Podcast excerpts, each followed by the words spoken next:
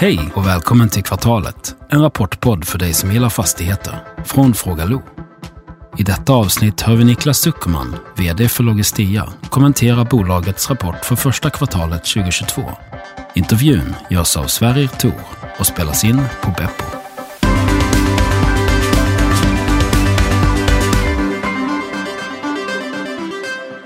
Hej allihop och välkomna tillbaka till Kvartalet och hej Niklas Zuckerman och välkommen tillbaka. Tack så mycket, kul att vara här live den här gången. Ja, kul att ha med dig. Du var ju på länk förra gången men nu, nu sitter vi face to face så att säga. Får vi se om det inte blir lite slagsmål också. Exakt, det blir säkert jättebra. Härligt, det tror jag också. Ska vi börja med det vanliga, hur är läget? Eh, läget är bra, eh, om man bortser från kriget, vilket man inte kan göra, men, men läget i övrigt är bra och jag har hört att många säger att de kommer hit efter en, eh, en rapport och, och vädret är fint. Idag får man nog säga att vädret är otroligt fint i Stockholm, så att eh, vi är supernöjda. Mm, vädret är till och med bättre i Stockholm än i Skåne, det händer inte ofta. Ska vi kolla om, om Niklas Höglund också är nöjd? Absolut. Ja, då var det dags för snabbanalysen av Logistea. Och det är ett bolag som har fortsatt att gasa med en riktigt hektiskt kvartal och många stora affärer och många har ju även slutförts efter kvartalets utgång. Och för att analysera Logistea så måste man titta på utvecklingen av intjäningsförmågan per aktie då bolaget växer mycket, delvis då finansierat med aktieemissioner. Och för första kvartalet så är intjäningsförmågan oförändrad jämfört med Q4 men upp med hela 110 procent per aktie jämfört med förra året. Bolaget har ju genomfört en företrädesemission eh, och ett stort förvärv då, och de slutförs efter kvartalets utgång. Och om vi justerar med de här båda delarna så är intjäningskapaciteten upp med hela 31 procent per aktie jämfört med årsskiftet. Så att det är definitivt den siffran som man ska titta på för det är den som gäller framåt. Går vi ner på fastighetsnivå så vill jag bara påminna om att bolaget växer från en väldigt låg bas och det gör ju att procentsiffrorna kan vara provocerande bra men relativt lite i kronor då än. Substansvärdet per aktie ökar med 17 procent jämfört med årsskiftet, vilket ligger ganska bra till jämfört med de övriga bolagen eller betydligt bättre. Och upp med hela 94 procent jämfört med föregående år. Om vi justerar för företrädesemission eh, och förvärvet som delvis då, som man genomförde eh, relativt nyligen som delfinansierades med aktier så är faktiskt substansvärdet upp med ytterligare 9 procent eller närmare 28 procent sedan årsskiftet. Och det, det är den siffran som går att stå nu då. En osäkerhetsparameter kring tillväxt är såklart de här stigande räntorna och en svagare obligationsmarknad. Även om det är viktigt att lyfta fram att, att sentimentet inom bolagets segment är, är väldigt starkt från transaktionsmarknaden då att bolaget under fjärde kvartalet emitterade en, en obligation men att mer än två tredjedelar av dagens finansiering då sker via banksystemet som har varit betydligt mer robust. Sen är det också viktigt att ta med sig att ägargruppen är riktigt stark och de tio största ägarna står för omkring 68 procent av kapitalet och det här underlättar ju bolagets snabbhet i marknaden och dess tillväxtpotential. Tittar vi på portföljbasis så har bolagets fastigheter en bra kudde mot stigande räntor, en avkastningskrav på cirka 5,6 givet intjäningskapacitet och efter de senaste förvärven. Värderingen har pressats, aktien har gått relativt dåligt sedan årsskiftet men det kopplar jag då till den här företagsemissionen och generell press såklart på sektorn i övrigt drivet av räntor och inflation.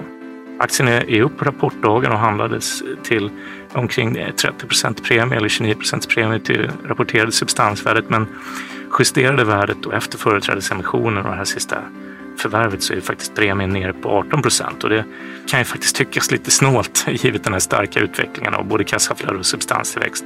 Men är ju då betydligt högre än, än sektorn som efter de här svaga kursrörelserna och trots starka rapporter handlas på cirka 20 procents rabatt. Den mer osäkra marknaden i ljuset av börsnedgången och, och ränteuppgången borde skapa möjligheter för ett bolag med Logisteas kvalitet. Särskilt nu när man har fått stöd från sin emission, vilket både har höjt intjäningskapaciteten och sänkt den finansiella risken. Tack för det Niklas. Då är det nästa fråga, är du nöjd med rapporten? Jag är jättenöjd med rapporten. Vi eh, levererar eh, kraftigt ökade resultat, egentligen förbättrade nyckeltal rakt över linjen. Vi har eh, adderat jättefina fastigheter sedan årsskiftet, ungefär eh, 1,3 miljarder. Mm. Vi har slutfört under första kvartalet ett projekt i Vaggeryd och vi håller på att slutföra vårt, vårt andra stora projekt i Borås-Viared. Så att Eh, vi är jättenöjda och sen är det klart att vi är nöjda att vi agerar eh, i, inom lager, logistik, lättindustri för där är det fortsatt eh, tryck får man säga. Mm. Det är ju lite eh, på, på övriga marknaden är det ju lite, lite börjar bli lite svagare men jag var faktiskt på, på, hos en av era konkurrenter igår på, på en, en konferens och där pratade man också om att det, det händer fortfarande mycket saker på, på er marknad. Men om vi börjar med eh, alltså att jämföra era rapporter med det som hände för, för ett år sedan, det, det ger ju inte jättemycket. Det är ju sån otrolig skillnad och nästan så att man kan inte ens jämföra med förra kvartalet. För det har ju hänt rätt mycket här under det här kvartalet också tillväxtmässigt. Ni har gått från 2,6 till 3. Det är inte jättemycket, jättestort hopp egentligen kanske, men sen igår så gick ni upp till nästan 4, 3,95 va? Ja precis, vi är strax under 4 miljarder och som jag sa, vi har adderat drygt 1,3 miljarder fastigheter här sedan årsskiftet. Eh, det är, alltså vissa nyckeltal eh, kan man fortfarande jämföra. Vi eh, är upp vad gäller uthyrningsgrad. Vi är, får man säga, kraftigt upp vad gäller substansvärde per aktie. Om vi lägger till eh, den emissionen som vi nu slutför eh, och eh, den, de affärerna som vi gjort på senaste tid, då har vi en, en substansvärde per aktie på drygt 15 kronor. Mm. Att jämföra då med 11,80 per årsskiftet. Så att vi, vissa nyckeltal kan man jämföra. Jag håller med om att i kronor och ören, eh, driftnetto och förvaltningsresultat, det är klart det blir eh, exceptionellt stora förändringar på framförallt om man jämför med tidigare kvartal. Mm. Eh, en siffra som inte har ändrats så mycket är överskottsgraden.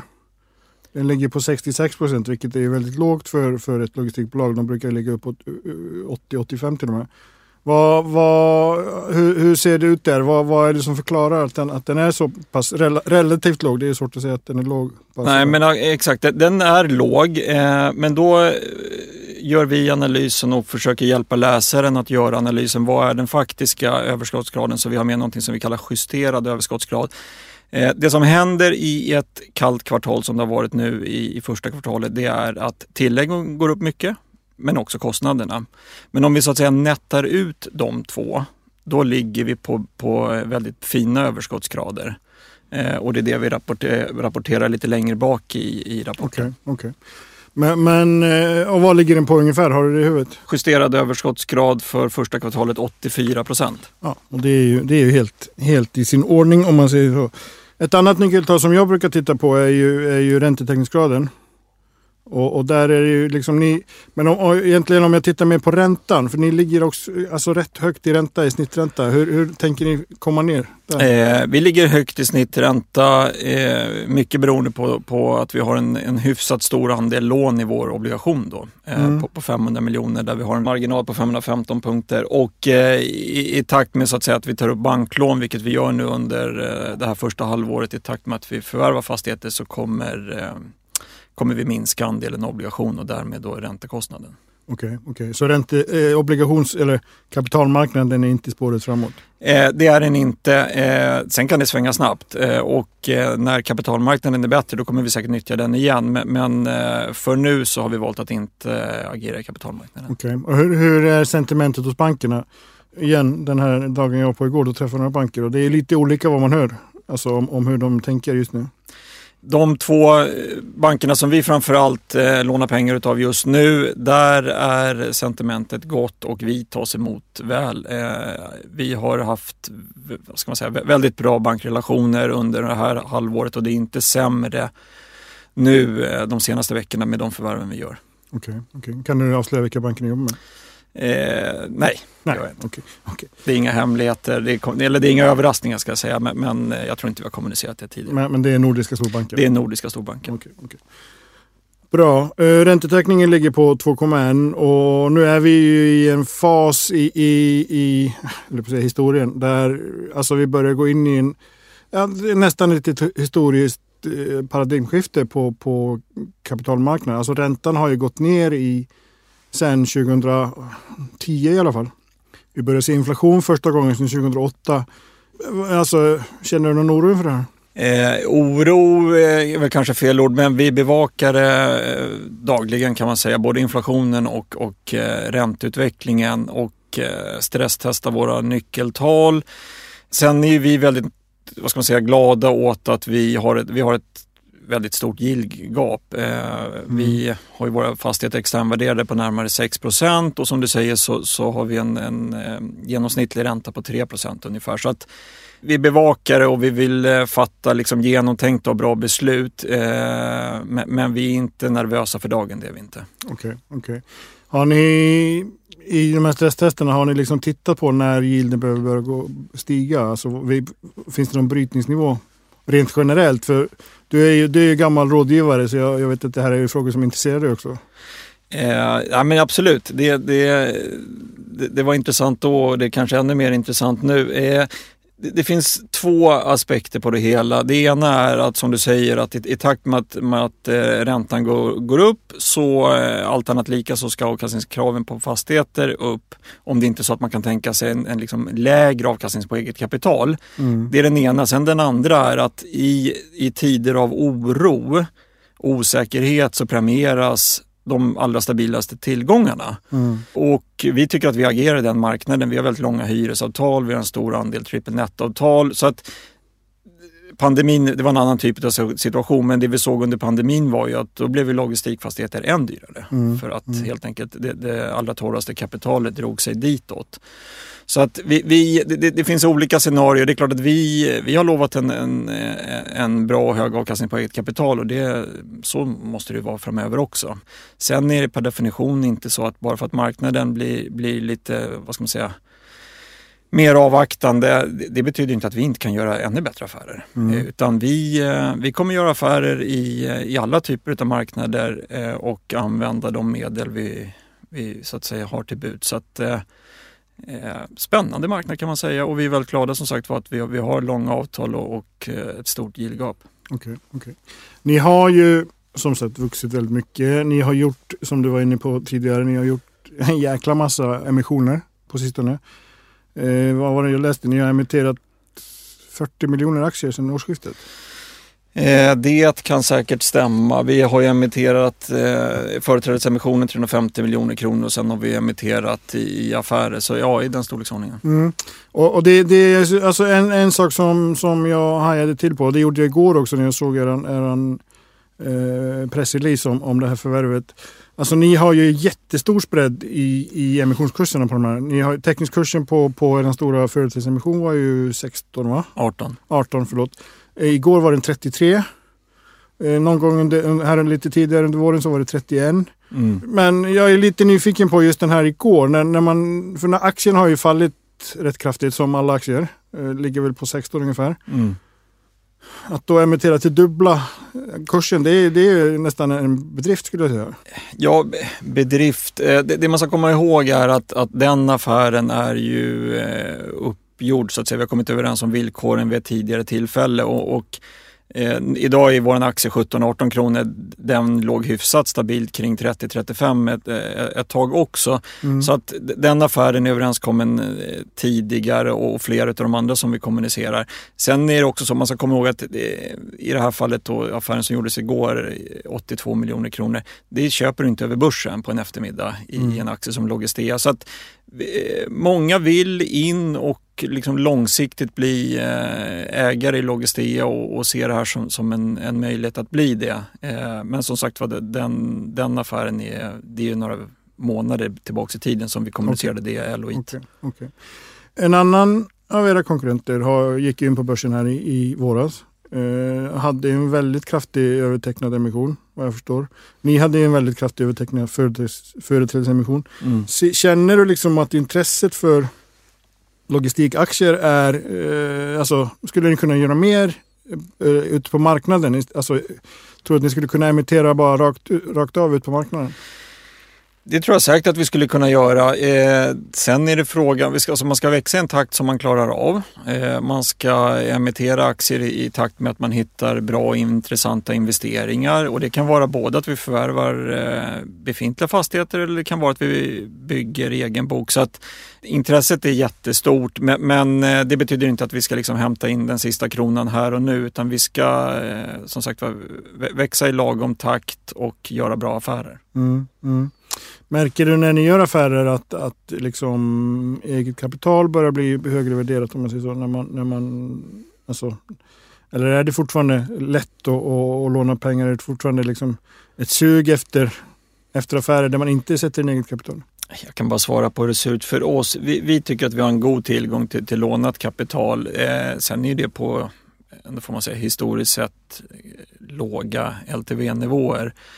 Eh, men, men, så att jag, jag, tror att de vi konkurrerar med, de flesta eh, är nog sådana som lånar pengar i bank. Eh, men, men, jag kan bara svara för hur det ser ut för oss och det, det ser fortsatt bra ut. Mm. Så är mm.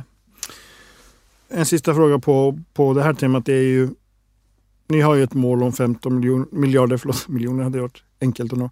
15 miljarder innan, alltså inom två och ett halvt år ungefär, för slutet av 2024. Ni är uppe på fyra nu, har, har gått i raketfart dit. Hur, hur, känner du, vi pratade om det här förra gången, men nu, det är lite andra förutsättningar nu. Känner du att det här målet fortfarande är liksom lätt, eller enkelt att nå eller känner du att det är liksom blir det tuffare att hitta affärer? Blir det tuffare? Mileway ska sälja sitt och får, får ni kanske lite skjuts på, på värderingarna också? Mm. Förstå, vad, vad jo, nej men absolut. Vi, vi, eh, målet står fast. Sen har vi, och det sa vi redan från början, att, att eh, 15 miljarder ska vi bara uppnå om vi kan så att säga uppnå de andra finansiella operationella målen. Men, men alla mål står fast. Sen är vi inte, vi är inte stressade så att vi måste förvärva för en miljard i kvartalet till exempel som snittet blir. Utan det där kommer variera över tid. Det kommer variera beroende på hur eh, fastighetsmarknaden ser ut, hur lånemarknaden, kapitalmarknaden, vad vi hittar för typ av affärer. Så att eh, vi, vi är på in, inte ett sätt stressade men vi har heller ingen anledning att justera de här målen. Okej, okay, okay. Om man tittar på, på strategin, för ni har ju förvärvat mycket, ni, men ni har, nu har ju börjat färdigställa kåkar också, eh, som du är inne på via Är det liksom en... Hur, hur ser det ut framgent? Hur, hur, ja, hur känns det för dig som, som transaktionsrådgivare, gammal och liksom färdigställa en fastighet? Det här känns väl lite annorlunda? Va? Det känns annorlunda. Sen så eh, den, den, produktionen drog igång långt innan jag kom in. Så att, eh, men, men eh, det, det, är en helt annan känsla än att förvärva, så är det. Det är, det är en stolthet och framförallt för de som har varit med hela resan att se att här har vi en, en mm en av de finare logistikbyggnaderna i, i Sverige som vi precis har uppfört. Eh, och vi hoppas kunna göra mycket, mycket mer utav det. Vi eh, rekryterade ju Jesper Karlsö för någon månad sedan. Eh, så Jesper kommer ju vara ansvarig för vår projektuthyrning och helt enkelt hitta hyresgäster till de ungefär 300 000 kvadratmeter byggrätter som vi har. Så att det hoppas vi kunna göra mycket, mycket mer utav. Mm. Och tror du ni kommer växla upp den? 300 000 att ni vi kanske pratar en halv miljon eller en miljon, näst, kanske inte nästa gång men vid årsskiftet. Typ. Förhoppningsvis. Alltså, som sagt var, målet om att bygga minst 25 eh, 000 kvadratmeter per år, eh, det ligger också kvar. Men, men eh, vi är jätteglada om vi kan göra mer än så, absolut. Okej. Okay, okay. Bra, du, jag tänkte vi skulle ägna lite tid åt Svenljunga igen. Ja. Det är ju spännande. Det är så mycket som händer på batterimarknaden. Det är ju Skellefteå såklart, det är Västerås, det är Göteborg, det är Svenljunga. Det står i, i om det var vd-ordet, att, att ni har kommit igång lite med, med detaljplaneprocessen. Hur, hur påverkar det LOI ni har? Alltså är det närmare att förverkliga som man säger så? Eh, ja, det kan man säga. Ut, utan en, en, eh, en detaljplan så, så, blir det ingen byggnation. Eh, så att, sen så kan man säga att det, det, ligger, det går enligt plan. Men det är fullt fokus och eh, kommunen lägger jätteresurser på att eh, driva igenom en så bra detaljplan som möjligt här. Så att det, det, det rullar på enligt plan. Det, eh, det är inte så att det här kommer, det kommer inte vara en batterifabrik eh, uppförd eh, till efter sommaren. Men det är ett jätteprojekt för alla inblandade. Men, men eh, än så länge så går det, går det enligt plan som sagt. Va? Mm. Och du har ingen, ingen guidning på, på när det ska kan nej, eller när, jag, när ni kan ha en affär så att säga? Eh, nej, man kan konstatera att eh, en detaljplan tar någonstans 18 månader. Mm. Eh, och efter det så behöver man söka ett bygglov och sen har vi kraftförsörjning vi har, ska skriva ett hyresavtal. Så att alltså, det, det, nej, det, det, kommer ta ett antal år eh, men det rullar på enligt planen så länge. Mm. Bra. Eh, jag, har en, eh, jag har markerat lite här på er finansieringssida och den tänkte jag vi ska gå också. Eh, vi, ni får ursäkta lyssnare om vi hoppar fram och tillbaka här. Men ni har en eh, kapitalbindning på 2,1 år. Ja. Eh, som är, ja, det är väl hyfsat, hyfsat långt. Ni har en räntebindning som inte är så lång, fyra månader eller 0,4 år, det blir ju tre månader till och med. Mm. Hur resonerar ni där eh, med tanke på det vi pratade om tidigare med, med stigande räntor? Vi resonerar så att eh, vi följer räntemarknaden och vi har intensiva diskussioner med, med inom ledning och med styrelsen huruvida vi ska öka på räntebindningen helt enkelt. Mm. Och ja, då kommer vi kommunicera det. Men, men det är som du säger, vi, vi ligger kort på räntebindningen och eh, någonting som vi absolut ser över kontinuerligt. Mm. Ni har ju köpt in, in lite derivat, både swappar och kappar. Hur, hur ser strategin ut där? Är det, är det någonting ni kommer jobba med kontinuerligt? Det skulle jag tro. Allt annat lika så kommer vi jobba mer med, med, eh, med kappar och swappar, absolut. Och som du säger, vi, vi har tagit upp ett antal instrument här i, i samband med förvärv i, i första kvartalet. Så att, eh, det kommer vi säkert jobba vidare med. Mm. Bra. Jag tänkte att vi ska ägna lite, ägna lite tid också åt, åt det vi pratade om förra gången också. Med, med, för nu är vi ju, alltså vi är ju i en, en tid där globaliseringen har fått sin törn. Du, du är ju inne på det, eh, det här med, med liksom att eh, Kina är ju, in, eh, står ju för mer än hälften av all industriproduktion i världen. Mm. Eh, Just nu händer ju ing- ingenting där på grund av pandem- att pandemin har kommit tillbaka.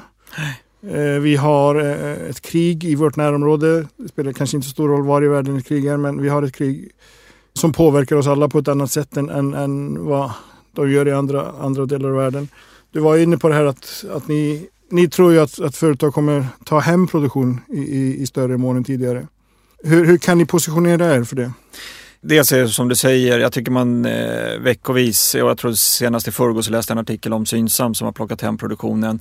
Och det där kommer vi fortsätta att se. Eh, hur vi kan positionera oss är ju att ett, då ska vi se till att vi har byggbar mark. Mm. Eh, Vi ska ha rätt organisation för att kunna hitta hyresgästerna och, och upp, och uppföra byggnaderna. Och jag tror att vi har en USP i att eh, kunna bygga med, med inslag utav eh, produktion helt enkelt. Eh, gå lite utanför den, den, den klassiska eh, logistikbyggnaden. Eh, Mm. Så att vi, vi har jättemycket... Nu får du utveckla lite. Ja, nej men alltså, eh, må, många är skickade till att bygga en logistikbyggnad helt enkelt. Eh, ren logistik, bra med portar, bra bärighet, takhöjd och så vidare. Jättefina byggnader och det bygger vi gärna också. Eh, och det där är mycket drivet utav att eh, många vill, vill sälja den där typen av fastigheter till ja, det, det torraste utav kapitalet som finns där ute. Mm. Eh, så det vill vi göra, men vi upplever att konkurrensen är lite, eller betydligt mindre om det är en eh, liksom industri, produktion i byggnaden och ofta ser det ut så att det kanske är en tredjedel produktion och två tredjedelar lagerhållning.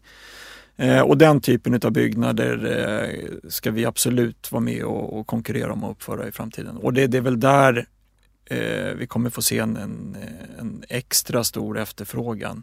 Mm. Alltså e- e-handelsboomen och, och utvecklingen där driver ju mycket utav logistik efterfrågan. Mm. Men, men just när det kommer till, till lätt industri och lager så, så kommer det vara många företag som flyttar hem del av produktionen och lagerhållningen och, det- handlar ju helt enkelt att, om att många av företagen inser att de har inte koll på, på eh, flödena idag. Okej. Eh, Utan det där kommer med, med stor sannolikhet be- betyda att man får öka lagerhållningen på hemmaplan för att man ska kunna leverera slutprodukten i tid. Så typ lite gammaldags logistikfastigheter, alltså inte de här stora terminalerna som ni ser idag. På utsidan kommer de se likadana ut. Eh, Okej. Så att för den som åker förbi eh, Vaggeryd ser inte egentligen skillnaden på det vi har byggt nu där vi har logistik i ena ändan och mer eh, forskning, eh, industri, lagerhållning i, andra ändan. Okej. Utan det, det är mer vad du har inne i, i, eh, i, i boxen som kommer variera. Mm. I vår andra podd, Fastighetspanelen, där har ju Thomas Persson pratat mycket om, om uh, verksamhetslokaler, men det är kanske åt det hållet då? Absolut, Mm. verksamhetslokaler eh, det, det, och det tycker vi om. Okej. Mm. Trevligt. Vi får anledning att prata mer om det här vid ett annat tillfälle. Men eh, i den här säsongen och kvartalet så får alla den här lite jobbiga frågan om, om vilka tankar det väcker, eh, det som händer i Ukraina. Så jag tänker att du ska få svara på den också. Avslutningsvis. Ja, eh, fruktansvärda tankar såklart och, och eh, för de som blir drabbade är det här fruktansvärt tråkigt. Det som väl oroar många nu är att det här är väl risk att vi har en liksom långvarig eh, instabilitet i, i ja, vår del av världen. Eh, och och eh, det, det kommer få konsekvenser. Mm. Lite inne på det som vi diskuterade alldeles nyligen, det vill säga det, det är inte osannolikt att vi kommer få, det kommer vara en ytterligare drivkraft till att man tar hem produktion Mm. från, från vissa delar av Europa och världen. Så att, nej, men fruktansvärt och får hoppas att det går över liksom vad gäller dödande av människor snart men som sagt var en instabilt läge i Europa kommer vi ha länge framöver. Mm. Det fruktar jag att du har rätt i. Eh, Stort tack Niklas och, och tack för att ni har lyssnat. Tack!